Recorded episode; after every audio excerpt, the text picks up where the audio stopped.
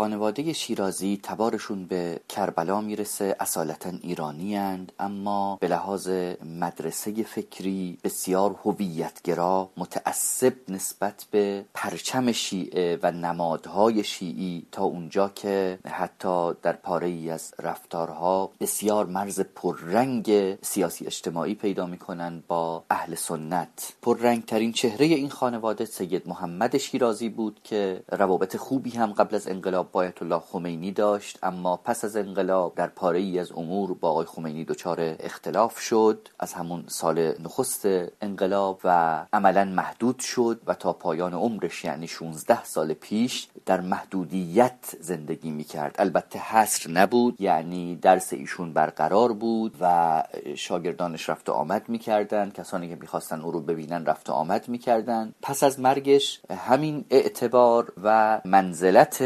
خانواده شیرازی عملا منتقل شد به برادر او چون برادر او هم از اساتید برجسته حوزه بود. در فقه فقه سنتی طبیعتا که هم مرزبندی پررنگی با حکومت داشت هم مرزبندی با طیفهای نواندیش در دین. به میزانی که این مرزبندی و نقدها طبیعتا در نسبت با حکومت در این خانواده بیشتر به چشم خورد یعنی اگر درباره سید محمد شیرازی محدودیت بود. درباره آیت الله سید صادق شیرازی محدودیت هست به نوعی. درباره پسر آیت الله سید صادق شیرازی که حالا شروع به نقدهای سریح کرده دیگه رفتارهای حکومت طبیعتا تندتر و جدیتر شده. به خاطر اینکه این خانواده در مجموع پس از بیت آیت الله سیستانی پرتلاش ترین خانواده و مدرسه فکری شیعی در کشورهای عربی حوزه خلیج فارس و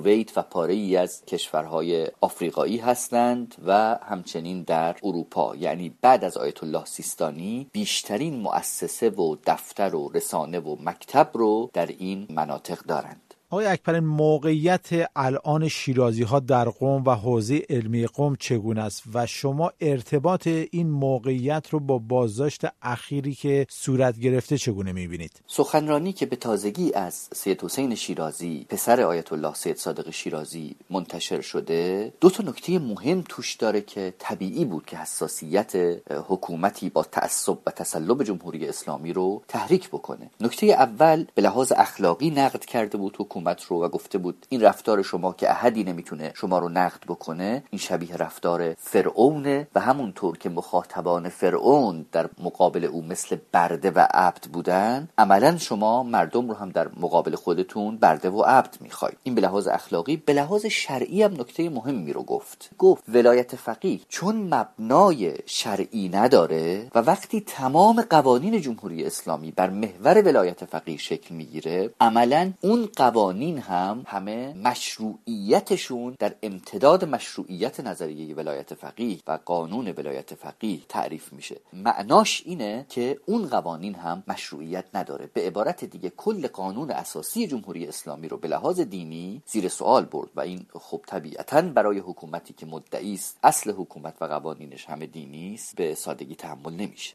آقای اکبرین دامنه نفوذ شیرازی ها در خارج از کشور هم بسیار وسیعه و چه های فکری دنبال اونها هستند؟ به نظر می‌رسه که محدودیت هایی که تو این سالها برای پدر و عموی آقای سید حسین شیرازی که حالا بازداشت شده پاسخ نداده و رسیده به نقطه ای که موضع گیری ها سریح بشه. جمهوری اسلامی قاعدتا باید نگران باشه که خانواده و مکتب و مدرسه فکری که دهها مؤسسه در کشورهای مختلف دنیا یک امتداد شیعی در دنیا دارن. نمی‌خوام بگم بسیار پرشماره اما بسیار پراکنده است. یعنی یه وقت شما میگید که جمعیت خیلی زیادی در دنیا دنبال اینا هستن. نه من این ادعا رو نمی کنم اما میگم پراکندگی و تعدد کشورهایی که اینها در اونجا نمایندگی دارن و طیفی دارن که هوادار اینها طبیعی است که جمهوری اسلامی رو نگران کنه. اونم حکومتی که داره برای امتداد شیعی خودش برنامه ریزی می‌کنه و هزینه های نظامی و امنیتی می‌کنه. همون طیف هایی که در کشورهای مختلف دنیا ارادت و تعصب یعنی چیزی بیش از تقلید نسبت به خانواده شیرازی و آیت الله سید صادق شیرازی دارن این روزها شروع کردن به تحرکاتی و تا در واقع حمایت خودشون رو از این خانواده نشون بدن و اعلام کنن که این خانواده تنها نیستن و حذف اونها و بازداشت یه چهره قابل توجهی از این خانواده کار ساده ای نیست. چهره قابل توجه سید حسین شیرازی است که فقط پسر آیت الله سید صادق شیرازی نیست بلکه خودش یک استاد تمام ایار یک آیت الله تمام ایار با همه مختصاتی که یه جاهایی تنه به تنه بنیادگرایی می‌زنه در حوزه علمیه قم هست و چه بسا اگر پدرش نباشه خودش بنشینه بر جایگاه مرجعیت.